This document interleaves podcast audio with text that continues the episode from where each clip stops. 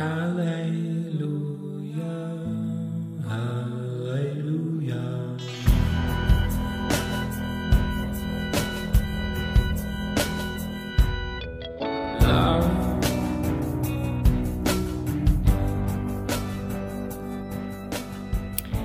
¿qué onda amigos? ¿Cómo están? Bienvenidos a Polos Abstractos al episodio 41, Banquete para tres.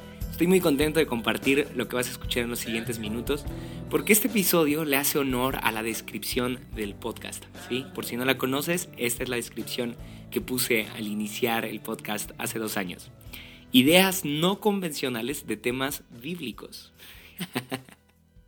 ya sé, ese era mi filtro. Si era una idea no convencional, entonces era digna de ser grabada en, en polos abstractos. Y tenían que ser ideas muy locas o ideas que no fueran las tradicionales, ¿no? Interpretaciones muy extrañas de la Biblia, esas eran las que, según yo, iba a grabar aquí en Polos Abstractos. Si escuchas los primeros episodios, te darás cuenta que al inicio sí respetaba mucho esa línea, o sea, tenía que ser lo más extraño. Desde Besos, Pozos y Piedras, que es el primer episodio, después Padrastros de Jesús, Todos somos Judas, son ideas muy raras de la Biblia que me atrevo a pensar que no has escuchado antes. Y bueno, ese era como mi filtro, que después se volvió mi límite, porque si no era algo no convencional, yo ah, no lo grababa. Es decir, tenía que ser lo más extraño, tenía que ser una idea que fuera poco tradicional o poco común, mejor dicho. Este, y si no era así, yo no grababa. Entonces, ah, después tuve que aprender a bajarle un poquito a ese estrés o a ese, a ese estándar y me di cuenta que había temas dignos de ser grabados o dignos de ser comentados. Una vez que encontré mi, mi, filo, encontré mis límites, mis posibilidades, me di cuenta que sí, podía grabar temas convencionales sin ningún problema, aprovechar la plataforma, por supuesto, y replicar algún tipo de contenido que aunque fuera común, también era importante, ¿sí? Así que, bueno, como ya te diste cuenta, si es que has escuchado los primeros episodios, ha evolucionado mucho por los abstractos, ¿sí? Sin embargo, en esta ocasión, en el episodio 41, quiero retomar algo que es parte de mí y digo parte de mí porque suelo ser muy curioso con la Biblia y suelo buscarle siempre interpretaciones muy extrañas. Y hace unos días me preguntaban cuál era mi límite, es decir, hasta dónde puedo sacar de contexto la Biblia. ¿sí? Y sé que esta expresión de sacar de contexto ya puede incomodar a muchos porque eh, creo que hemos sido muy rigurosos de repente al interpretarla y creemos que la interpretación tradicional es la correcta. Sin embargo, así como no hay mm, un teólogo que diga que la interpretación no tradicional es incorrecta, tampoco hay alguien que diga que la interpretación tradicional es la única que deba replicarse o que sea correcta. Entonces, eso nos permite a su vez eh, poder encontrarle muchos sentidos a la Biblia ¿sí? o muchas interpretaciones. Y este es el filtro que mencionaba hace unos días con algunas personas. El filtro es este. Si te ayuda a amar a Dios y amar a las personas, creo que es una interpretación sana. ¿sí? No, no podría yo decir que es una interpretación correcta, pero sí es una interpretación sana. ¿sí? Y lo que vas a escuchar en los siguientes minutos es una interpretación que si bien es muy extraña quizá, también es una interpretación sana. ¿sí? Es una interpretación que al menos a mí me ayuda a amar más a Dios y amar más a las personas. Espero que pase lo mismo contigo. Espero que no te saque tanto de onda lo que vas a escuchar acá. Ah, bueno, quizás estoy exagerando. No es tal vez lo, la, la revelación del siglo, ¿verdad?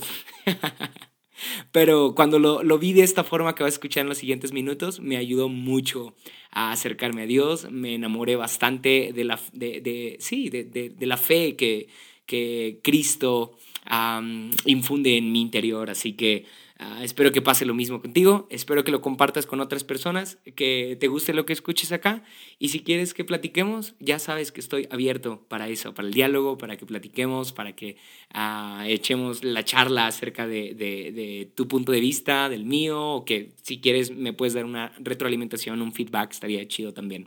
Así que, bueno, sin más por el momento te dejo aquí con banquete para tres en polos abstractos.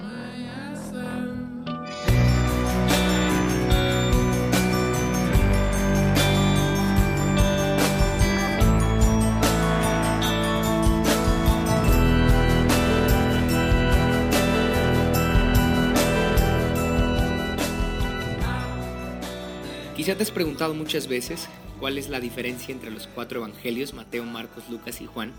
Y es que aparentemente dicen lo mismo, pero en realidad hay diferencias abismales que solamente descubres cuando le echas un vistazo a las historias de los escritores, por ejemplo.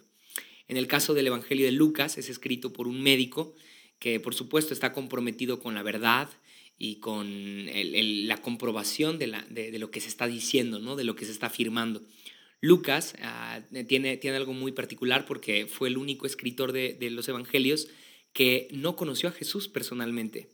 Entonces, eh, es curioso ver cómo su evangelio es de los más es quizá el más detallado de todos, pero eh, no conoció a Jesús. Entonces, ¿cómo le hizo? Bueno, resulta que Lucas tuvo que hacer muchas entrevistas con las personas que sí conocieron a Jesús, de tal forma que él pudiera confirmar la veracidad de lo que se decía. Como era médico, era un poco escéptico con los milagros y entonces trataba de confirmar con una y con otra y con otra persona.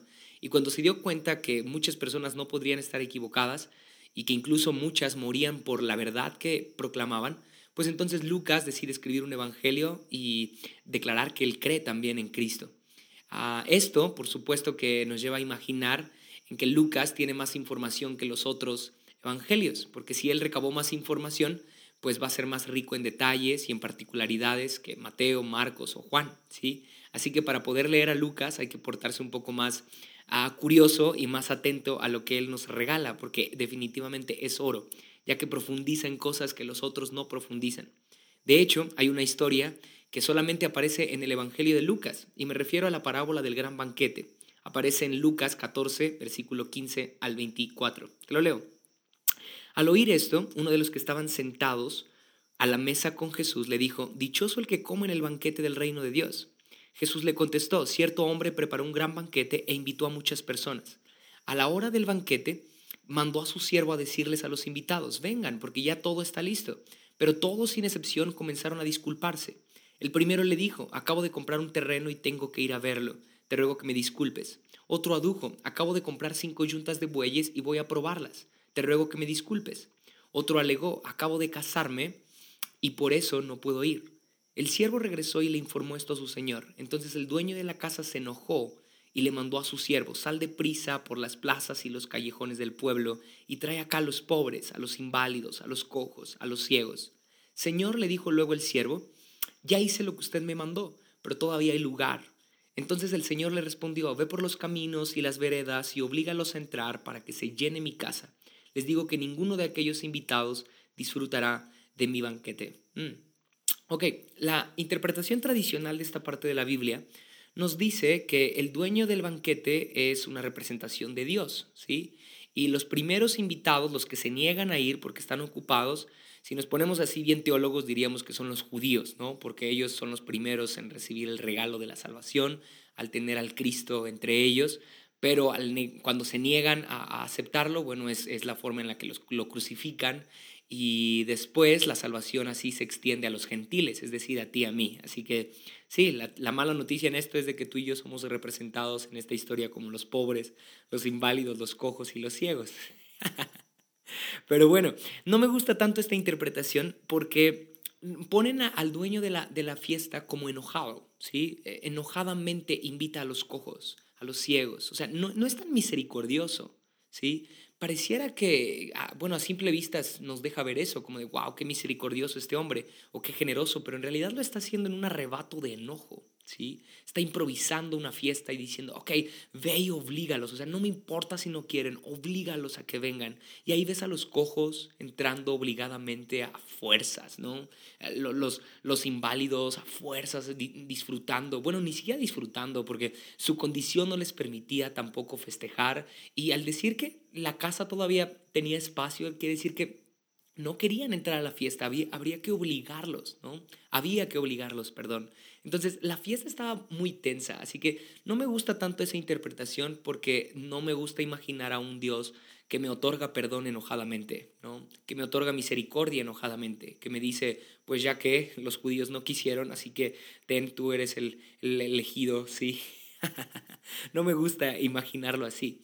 Además, tampoco me gusta esta interpretación porque perderíamos de vista las características de las tres personas que no quieren ir a la fiesta o que no pueden ir a la fiesta, mejor dicho, ¿sí? Porque ponte a pensar en esto.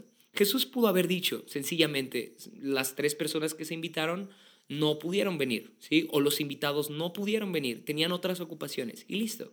Pero Jesús ahonda en algunos detalles, ¿sí? Jesús es preciso en por qué no pudieron venir estas personas al banquete.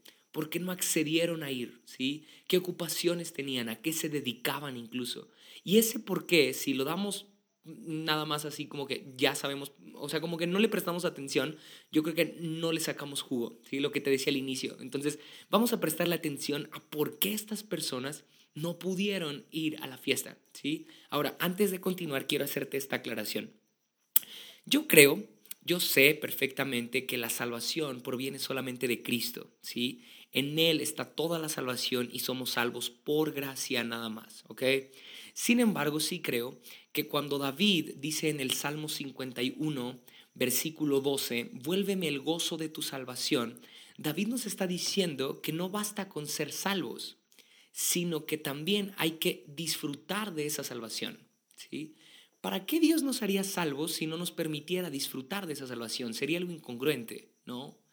Más bien, yo creo que en, en este episodio podemos profundizar en que no es suficiente ser salvos, sino que hay que aprender a vivir como gente que ha sido salva, ¿sí? Entonces diríamos que mm, no se trata sola, solamente de haber aceptado a Jesús, sino que nuestra vida tiene que expresar o tiene que responder a ese sacrificio de Jesús, tiene que responder a ese encuentro que tuvimos con Jesús. Nuestra vida tiene que expresar que hemos sido salvos, ¿sí? Porque si te pones a pensar en esta historia de Lucas 14, nos damos cuenta que de nada servía estar en un banquete, pero en condición de pobre. De nada servía estar en un banquete en condición de inválido. De nada servía estar en una fiesta en condición de cojo o en, condición de ciego, ¿sí? ¿De qué te servía? ¿Qué podías festejar? Y entonces aplicaríamos el Salmo 51, 12. Vuélveme el gozo de tu salvación. De, nada sirve. O sea, no digo de nada sirve porque sea, porque sea inválido, sino porque no es, no es eficaz. No es eficaz la salvación si no se está disfrutando, ¿sí? No es eficaz un banquete, no puedes festejar a gusto si tienes una condición de pobre, vas a estar con una actitud de alguien obligado. No sé si tú has estado obligadamente en una fiesta, ¿sí? Pero es, es la actitud más horrible, más cansada, más a fuerzas, ¿sí? Entonces, se trata de que mi vida tiene que estar en un constante gozo y en una constante alegría porque he sido salvo, ¿sí? Así que mi vida responde a la salvación que Dios me ha regalado, a la salvación que Dios me ha concedido. ¿Has conocido a personas que a pesar de que han sido salvas viven deprimentemente? ¿Sí? Viven como cansados, viven angustiados, viven preocupados, siempre tienen una petición porque nada más no los ves lograr sus propósitos. Y dime, ¿de qué sirve ah, proclamar que hemos sido salvos si nuestra vida no corresponde a esa salvación que Dios nos ha dado? ¿Sí? Y no, no repito esto, no digo que Cristo no sea suficiente, yo sé que Jesús es suficiente, pero también creo que en esta parábola podemos darnos cuenta de que hay tres personas, hay un banquete para tres personas, ¿sí? Tres personas que sabrán festejar mucho mejor. Porque las primeras tres personas, si te das cuenta, son, son las suficientes. Dice el versículo 16. Cierto hombre preparó un banquete e invitó a muchas personas. ¿Cuáles muchas personas? Si nomás eran tres. Nada más eran tres personas, no eran tantas. Después sí, ya en la fiesta improvisada entraron muchos y todavía hasta mm, sobraba espacio, pero en realidad la fiesta estaba diseñada para tres personas nada más. Era un banquete para tres, ¿sí? Porque estas tres personas tenían en su personalidad características que el dueño de la casa las veía como ideales para festejar con él. Es decir, estas personas iban a festejar de una mejor forma con él. Los ciegos, los cojos, los inválidos, los pobres, ellos no iban a festejar. Podían estar en la fiesta, pero no iban a festejar con él, ¿sí? Entonces no se trata solamente de haber sido salvos, porque la salvación Dios la puede extender para todos, para buenos, para malos, para ricos, para pobres, para todos, pero se trata de que no todos están listos para responder a esa salvación de la misma forma. Y entonces muchos hemos perdido el gozo de la salvación. Muchos no estamos viviendo plenamente en esa salvación. ¿sí? Jesús dijo que Él vino para darnos vida y vida abundante. Bien, bien pudo haber dicho, yo vine para traerles vida. Pero no, Jesús remarca vida abundante. Porque la primer vida de la cual Él habla se refiere a la salvación. Yo he venido para traerles salvación. Y vida abundante se refiere a disfrutar esa salvación. Entonces Jesús nos está diciendo, yo he venido para que, para que sean salvos y para que disfruten de esa salvación. ¿sí? No la obra no termina con ser salvos sino que Dios quiere cumplir su propósito y ese propósito consiste en que nosotros estemos viviendo plenamente, alegremente, felizmente en esa salvación que Él nos ha dado. Entonces, en el milagro de la cruz, en el milagro de la salvación, también vienen otros beneficios que muchas veces hemos perdido de vista. ¿Sí? Y cuando los perdemos de vista, entonces nos olvidamos de que Cristo nos ha hecho salvos. Y cuando perdemos el gozo de la salvación, entonces no somos invitados a un banquete. Mm. Podemos estar en el banquete, pero no estamos siendo invitados al banquete. Y no sé tú, pero yo quiero ser de los invitados al banquete. Yo no quiero ser parte de, de los pobres, de los ciegos, de los inválidos que están ahí como porque ya el, el, el, dueño de la casa se enojó y ya que ya estoy aquí. No, yo quiero, yo quiero que, que Dios encuentre en mí las capacidades uh, ideales para poder celebrar con Él. Yo quiero ser invitado al banquete. Yo quiero siempre estar contento con la salvación que Él me ha dado. Entonces, retomando este punto de la vida abundante, hay tres características de personas que están viviendo abundantemente, de personas que no solamente han sido salvas, sino de que ahora están correspondiendo a esa salvación. ¿sí? Lo repito, hay tres características de personas que no solamente han sido salvas, sino que ahora están correspondiendo a esa salvación se ve en su persona, se ve en su forma de vivir. ¿sí? La primera persona, date cuenta de esto, es invitada a la fiesta, pero se excusa con que había comprado un terreno. Bueno, podríamos decir que se excusa, no sabemos si fue verdad o fue mentira, pero a mí me gusta imaginar que sí fue verdad. O sea, que esta persona se había comprado un terreno, lo cual quiere decir que probablemente iba a construir una casa o iba a sembrar la tierra iba a, cultivar algo, ¿sí? Entonces, tanto construir una casa como cultivar algo requiere de visión, ¿sí? Requiere de alguien que tiene visión a largo plazo, ¿ok? Porque compró el terreno, ahora va a empezar a construir una casa, ladrillo por ladrillo, va a tener que invertir, o quizá va a sembrar en la tierra, tiene que pensar bien, requiere paciencia, requiere esfuerzo, ¿sí? Entonces, esta persona era alguien visionaria. Y la salvación que Dios ha dado a nuestra vida se ve en la visión que tenemos de la vida. Sí, valga la redundancia, la visión que tenemos a largo plazo, porque sería incongruente decir que Dios nos ha hecho salvos y al mismo tiempo no tener visión de nada, no soñar, no tener una visión amplia. ¿Has conocido a personas así que incluso hasta se justifican como diciendo de, no, no, no, no estés pensando en el mañana, que Dios nos dice que no pensemos en el mañana y no sé qué, cosas así que no, no son congruentes, porque Dios mismo dijo, Jesús lo dijo, que quien va a construir una casa se tiene que sentar a planear antes para no ser avergonzado. Entonces se requiere de planificación.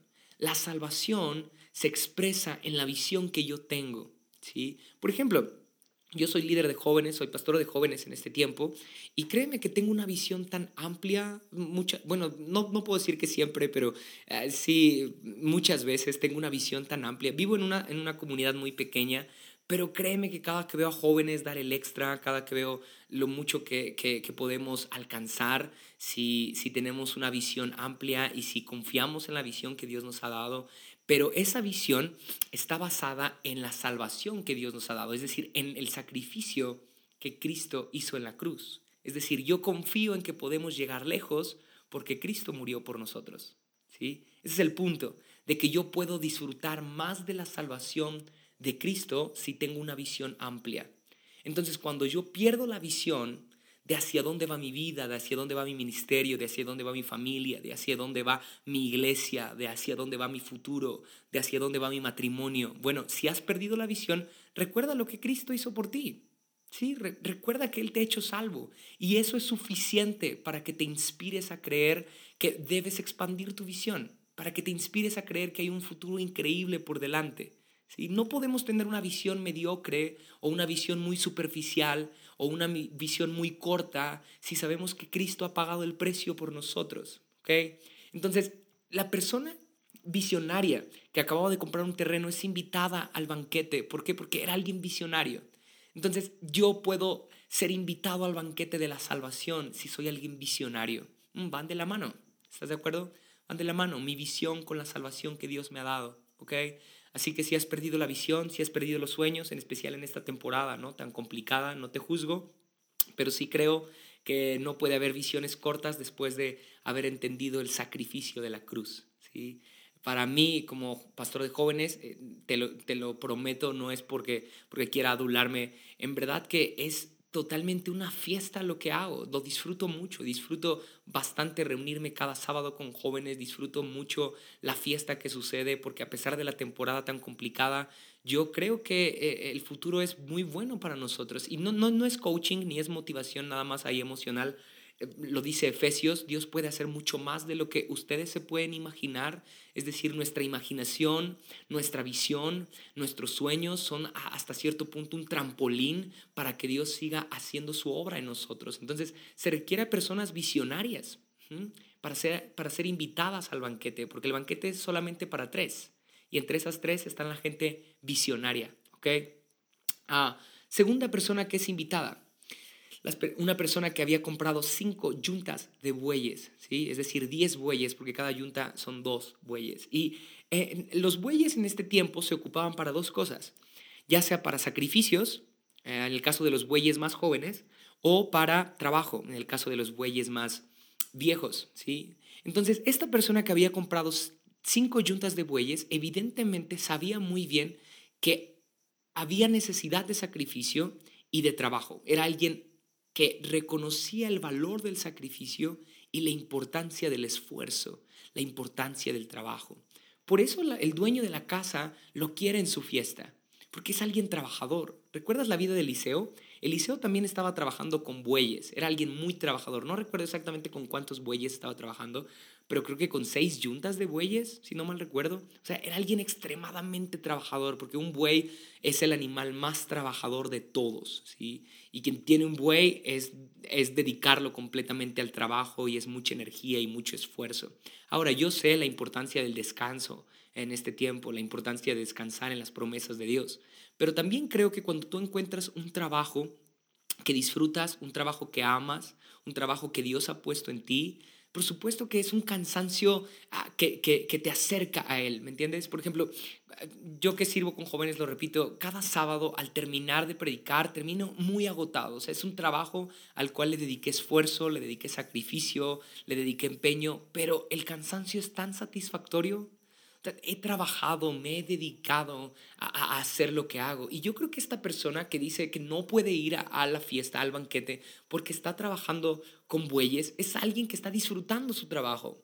Es decir, si no lo disfrutara, sencillamente diría como, oh, claro, por supuesto que me voy a un banquete. ¿Por qué? Porque no, no, tengo, no le estoy dando seriedad a mi trabajo. Pero esta persona parece que estaba comprometida al trabajo, parece que estaba comprometida al sacrificio.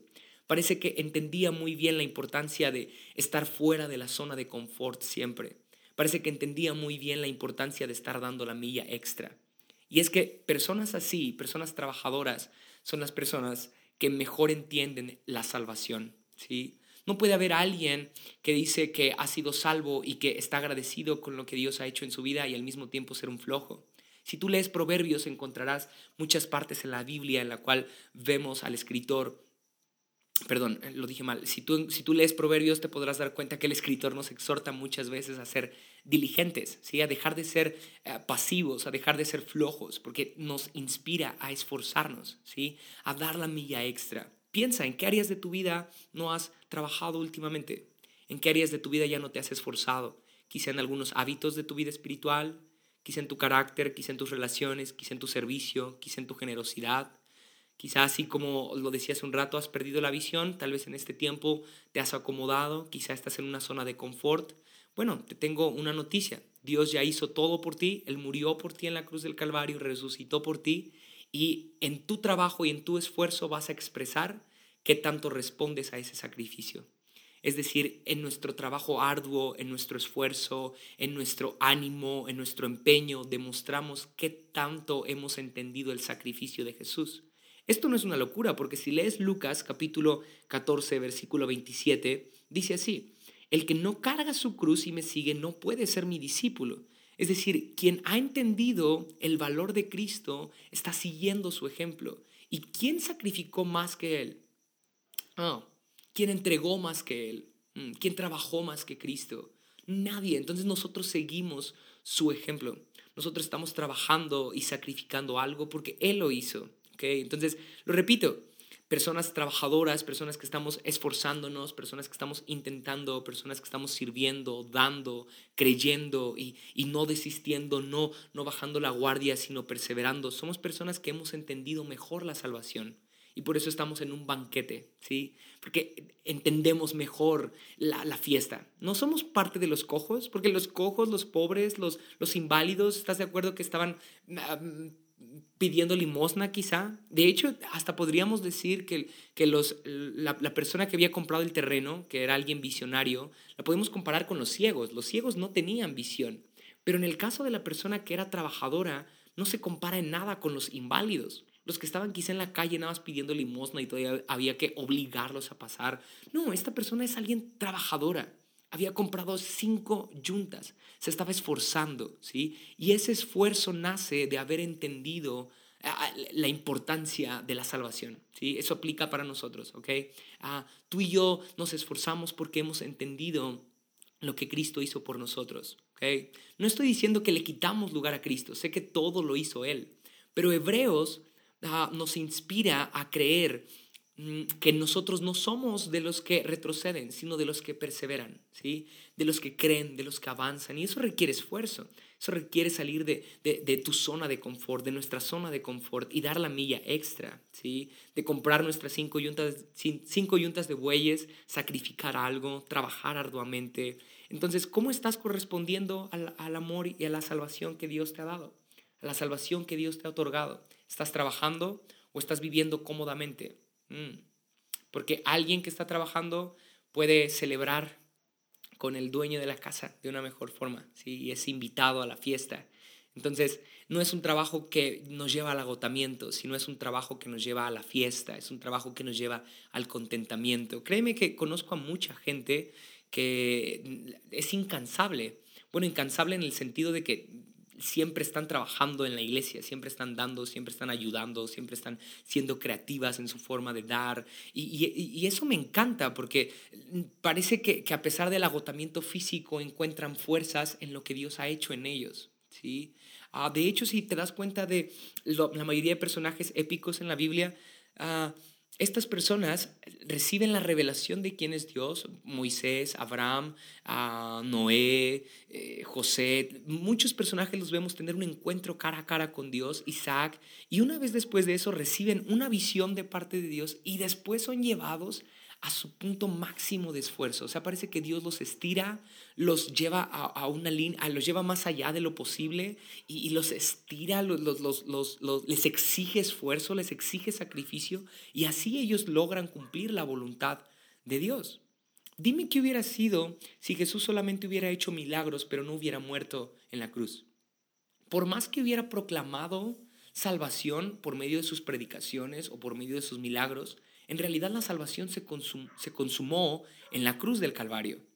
Entonces, eso es precisamente lo que, a lo que quiero llegar, de que la salvación de Cristo en nosotros se consuma en el sacrificio que nosotros hacemos también. Y no, no, un sacrificio para salvación de otros como Cristo, sino en un sacrificio de salir de nuestra zona de confort, en un sacrificio de seguir adelante, en un sacrificio de no desistir cuando otros desisten, en un sacrificio de rendir nuestros recursos, nuestras coronas, nuestro tiempo, nuestro dinero, nuestras ganas, nuestro ánimo, rendir todo a Cristo, sacrificar, dar, esforzarnos.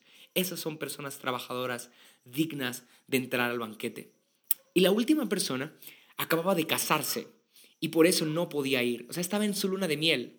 Y esta persona me lleva a imaginar que era alguien comprometido a amar. Y esa persona por eso era digna de entrar al banquete, era digna de ser invitada.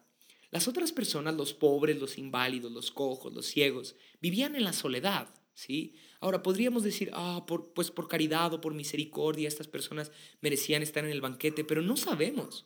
Probablemente estas personas pobres tenían eh, rasgos de egoísmo y por eso estaban en la pobreza, quizá por eso estaban en la calle, porque se habían quedado solos. En cambio, la persona que describe mm, a la Biblia que, que, no quiso ir o que no, que no pudo ir, mejor dicho, era porque acababa de casarse. O sea, era alguien comprometido a amar, alguien que no mm, fundamentaba su amor en sentimientos ni en emociones, sino en compromiso en una decisión.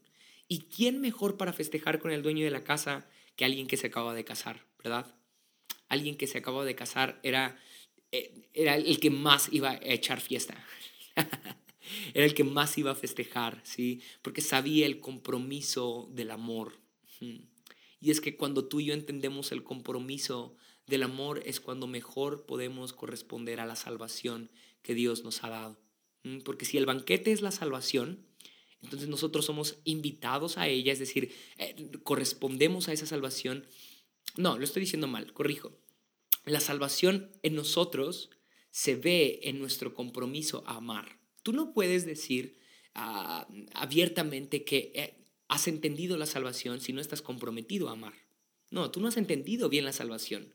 Quizá estás en el banquete por gracia, como los cojos, como los ciegos, como los pobres. Pero no, en realidad invitados al banquete, o sea, gente que está consciente de la salvación, gente que ha entendido bien y gente que está eh, celebrando completamente la salvación, es gente que está comprometida a amar. Entonces, tú y yo fuimos llamados a amar al prójimo. De hecho, es el segundo mandamiento el segundo mandamiento que Jesús deja, ¿no? Amarás a tu prójimo, o sea, nos compromete a amar, amar, amar, incluso amar a, nuestros pastores, a nuestros líderes, amar a los que están por debajo de nosotros, quizá amar a nuestra familia, amar la vida, amar la naturaleza, amar nuestro trabajo. Piénsalo, ¿qué tan comprometido estás a amar? Hmm, quizás fundamentado tu amor en emociones, en sentimientos y se te ha olvidado que tenemos un compromiso a amar inmediatamente que somos salvos, el Espíritu Santo nos, nos, nos sella y desde ese momento somos, somos llamados a amar y es un compromiso el que tenemos. Y solamente cuando estamos comprometidos a amar podemos estar en un banquete constante. Hmm, piénsalo, esta persona estaba en su luna de miel, ¿sí? acababa de casarse, o sea, yo creo que si tú y yo viviéramos de esta forma todos los días, estuviéramos en una luna de miel y al mismo tiempo ese sería, ese sería nuestro banquete. Mm, estaríamos en una luna de miel con nuestro amado, estaríamos en una luna de miel con la, con la persona que nos, ha, que, que, nos ha salvado. Eso es compromiso, amar. Todos los días busco encontrar una nueva revelación de Dios. Todos los días estoy procurando ser mejor cristiano, ser mejor padre, ser mejor hijo, ser mejor hermano. Estoy comprometido a amar porque he entendido la salvación Dios en mi vida, ¿sí? Entonces todos los días es una fiesta para mí. No estoy viviendo ahí obligadamente en el cristianismo como los cojos, los ciegos, ¿no? No estoy viviendo ahí a la fuerza. No, no, no. entiendo que estoy comprometido a amar. Y eso es de lo más lindo, eso es una felicidad constante, es una luna de miel eterna, ¿sí? ¿Por qué? Porque estoy comprometido a amar y ese es, ese es el mejor banquete al cual Dios me llama, al compromiso a amar. Entonces, para cerrar, te repetiría esta idea. La salvación de Dios en nuestra vida se ve en qué tan visionarios somos, ¿sí? en qué tan trabajadores somos y en qué tan comprometidos a amar estamos. Lo repito, la salvación de Dios para nuestras vidas es visible en qué tan visionarios somos, en qué tan trabajadores somos y, y en qué tan comprometidos estamos siendo a amar. ¿Okay? Piénsalo. ¿Cuál es mi visión? A cómo me veo al finalizar mi vida, ¿sí? cuál es mi visión para mi iglesia, para mi ministerio, para mis hijos, para mi matrimonio, qué visión tengo, cómo me veo, qué sueños tengo, qué sueños Dios ha plantado en mi corazón. ¿sí? Y segundo, ¿qué, tanto estoy trabajando por lograr esos sueños, qué tanto me estoy esforzando, qué tanto estoy saliendo de mi zona de confort. ¿sí? Porque no hay un logro ah, solamente por arte de magia. Cristo hizo en la cruz el mayor de los sacrificios y el mayor de los esfuerzos por darnos vida eterna, ¿sí? Y el que no carga su cruz, te lo repito, y me sigue, no puede ser mi discípulo. Así que los que estamos siguiendo a Jesús, estamos imitando lo que Él hizo y nos estamos esforzando y sacrificando cosas, ¿sí? Por amor a Él. Y la última, ¿qué tan comprometidos estamos siendo a amar? Amar lo que hacemos, amar lo que damos, amar a las otras personas, amar a, nuestro enemigo, ¿por qué no? ¿Sí? Amar a nuestra iglesia. ¿qué, ¿Qué tanto estamos comprometidos a amar? No qué tanto sientes amar, qué tanto estás comprometido a amar. ¿sí? Piénsalo y espero que tengas alguna respuesta por ahí y que te esfuerces también por, por vivir esa vida abundante que Dios nos promete, que Jesús nos promete por medio de estas tres características. Créeme que si lo pones en práctica y empiezas a pedirle al Espíritu Santo que te dé una visión más amplia y también que te dé fuerzas para continuar y trabajar arduamente y que también te ayude a comprometerte a amar, créeme que te va a ayudar a vivir abundantemente como Jesús lo prometió. Es, es ah, son tres consejos porque es un banquete para tres. ¿okay? Ah, y, y, por último quiero describirte la imagen, si es que estás escuchando en Spotify, podrás ver que son tres manos. ¿sí? Una parece que está extendiendo una invitación, ah, como el dueño de la casa estaba extendiendo una invitación a sus, a sus invitados valga la redundancia otra vez, pero a sus amigos, ¿no? Pero eh, uno de, o hay otra mano que está deteniendo. Entonces, así, así podríamos terminar. Cómo es que estas personas, por muy buenas características que tenían, por muy trabajadores, muy visionarios o muy comprometidos que eran amar, uh, eso les, les, les nubló la vista y se les olvidó que había un mejor banquete. ¿okay? Entonces, podría cerrar diciendo esto, que Dios nos está extendiendo una invitación constante. Mm, a estar con Él. Y de, eh, de eso, de, de, de, qué tanto correspondemos a, a esa invitación, depende nuestra visión, depende las fuerzas que tenemos, depende eh, el compromiso que tenemos a amar. En otras palabras diría, si es que has perdido el compromiso a amar, si es que has perdido las fuerzas y no quieres, uh, no puedes trabajar arduamente ahorita, sino que te sientes desanimado, cansado, o bien has perdido la visión los sueños, no te juzgo por ninguna de estas tres. Porque Jesús también dijo, vengan a mí los que estén cansados y cargados, porque yo los haré descansar. Más bien te diría que recuerdes la invitación constante que Dios te hace. Y de ella, de esta invitación, depende todo. Dios te está invitando a aceptarle y a su vez de esta aceptación Él te ofrece visión amplia, Él te ofrece fuerzas y Él te ofrece una nueva visión acerca del compromiso de amor, de amar. ¿sí? Así que ah, acepta esa, regresa a la cruz, en pocas palabras. ¿sí? Eh, piensa en la cruz, piensa en lo que Dios ha hecho. Todos los días Él hace una invitación constante a acercarnos a Él y así recobrar una de estas tres características. Y por supuesto, después de eso, ser invitados al banquete. Así que espero que te haya gustado este episodio, que lo puedas compartir con otros y nos vemos la próxima. Bye.